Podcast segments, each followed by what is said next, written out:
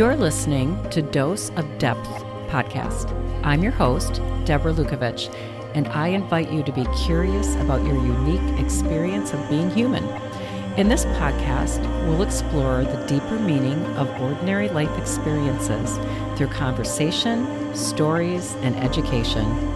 You might have a serious aha moment, or you might just be amused by the movie your life seems to be imitating, or you might just be entertained by one of my awkward stories. I'm hoping you'll become more aware of those moments when a deeper part of you is prompting you to see things differently and maybe even go a new direction. So let's get started. In this episode, I read a blog post I wrote a few months back. It brings to life the usefulness of exploring dreams and gaining a new insight that, in this case, could strengthen a relationship. In fact, without the new insight, you might instead undermine your relationship. Often, I'm inspired on my walks as I process the juicy depth psychology coaching sessions I have with my clients.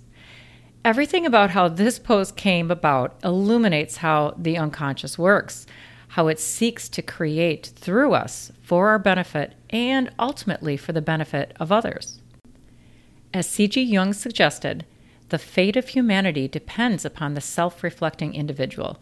And this blog post is a concrete example of how this works. So let's get started. It's titled A Dream About Ferrets Leads to Insight About First Post Divorce Relationship.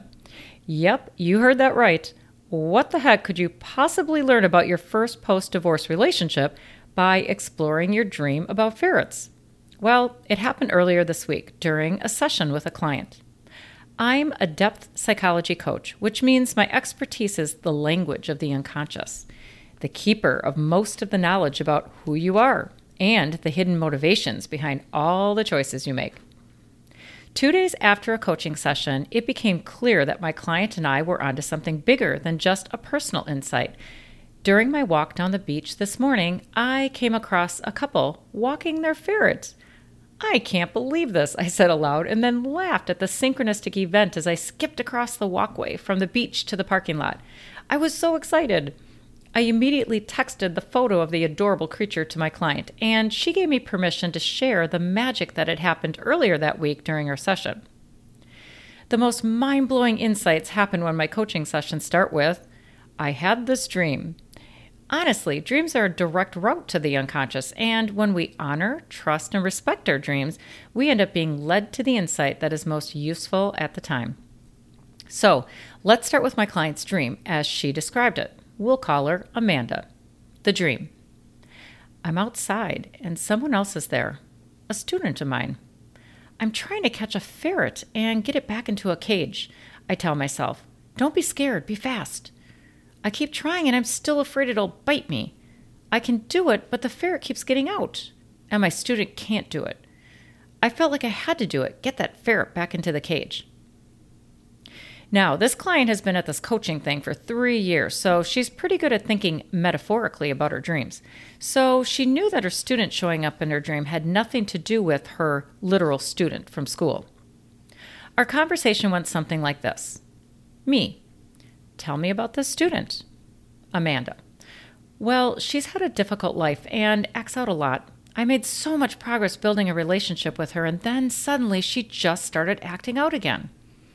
Hmm, I can see you really care about her. Something in you is acting up again, maybe. A part of you that was wounded? Amanda, maybe this has something to do with the other weekend when my boyfriend and I went to stay with friends. It just bothered me that I was the only one worrying about the kids and cleaning up and. Hmm, what was the emotion you were feeling? It was familiar, not in a good way, a feeling of over adapting. Did you say anything to him? No, but after a couple of days he asked. He could tell something was bothering me. Note to listeners this couple has an amazingly honest relationship, and they often catch themselves being triggered by the other. They're able to have conversations later after they've had a chance to sort through which part of the conflict was about something old in their lives that got triggered. Again, me. Was this the first time you had felt this old familiar feeling in this relationship? Yes, Because we had known each other for years as friends before we dated, I never cared about what he thought in the beginning. I was free to be me. Now, I question myself when I became irritated. Hmm, why do you think you need to put the ferret back in the cage? Do you really need to get your student to put the ferret back in the cage? Maybe she's got the right idea. It doesn't seem that ferrets belong in a cage. The ferret maybe represents a part of you that wants to stay out of a cage. What part of you are you trying to put back into the cage? We both laughed, which for me is a sign that Amanda had gained a new insight. Amanda, I don't know. I don't know why I didn't tell him, tell my boyfriend what was bothering me. What were you afraid of? I don't know. What happens if this relationship ends? Well, I'll be fine. The rest of our conversation was animated as we both explored the expectation of permanence implicit in first post divorce relationships we have a particular desire to make this one last. Consequently, any feeling that you might be rocking the boat is to be avoided at all costs. Then we realize the paradox here. The more we cling to permanence, the less honest we are, which makes it less likely the relationship will last or be healthy even if it does last. The more honest we are, the more authentic the relationship will be, including the growth that is supposed to happen, and the more likely the relationship will last. This was a mind blowing insight for Amanda. Amanda, I knew I'd be okay before this relationship, and now I know I'll be all right if this one ends. That was beautiful. Do you see yourself in this story? I remember reflecting about what my father might have been feeling during the challenging times of his third marriage. He used to say something like, I gotta make this one work. I appreciated his commitment, and at the same time, I wondered how many people are afraid to leave another relationship because it means they're doomed to live life alone or they fear they're out of options. Relationships are meant to push you to grow and they're not always supposed to last. Navigating that is difficult for sure, but your unconscious is there to help if you're brave enough to learn its language.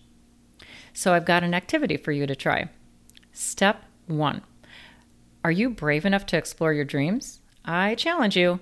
Resistance to the idea may reflect a fearful ego.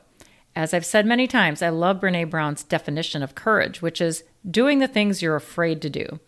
Laughing this off as a silly activity might reveal some fear on your part.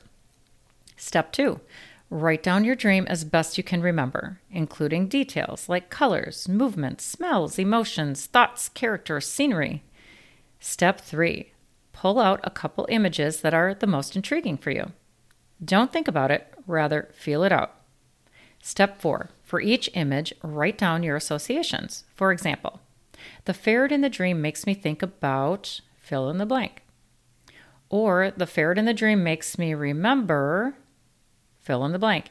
And the ferret in the dream makes me feel fill in the blank. This may lead you to remember even more details about the image, which may produce more associations.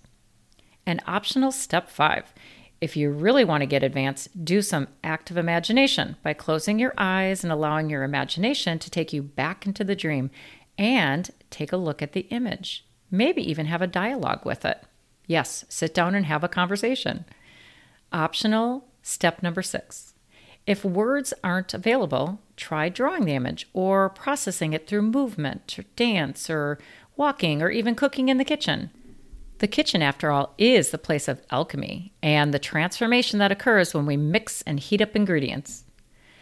Just try it out. Are you ready for more? I love doing this kind of work with my clients. If you're ready to explore your inner world to get unstuck, leave behind toxic patterns or relationships, become more comfortable with dating, your body, and sex, or you're ready to take bold action into an unknown future, just visit the services page of my website, deborahlukovich.com.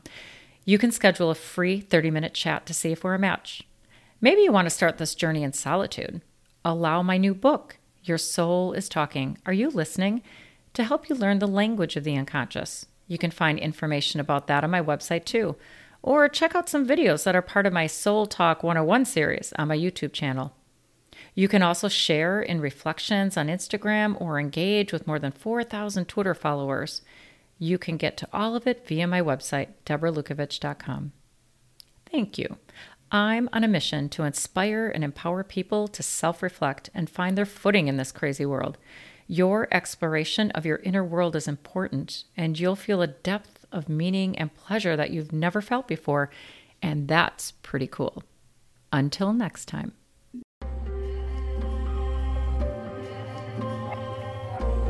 I'm your host, Deborah Lukovich, and you are listening to Dose of Depth podcast.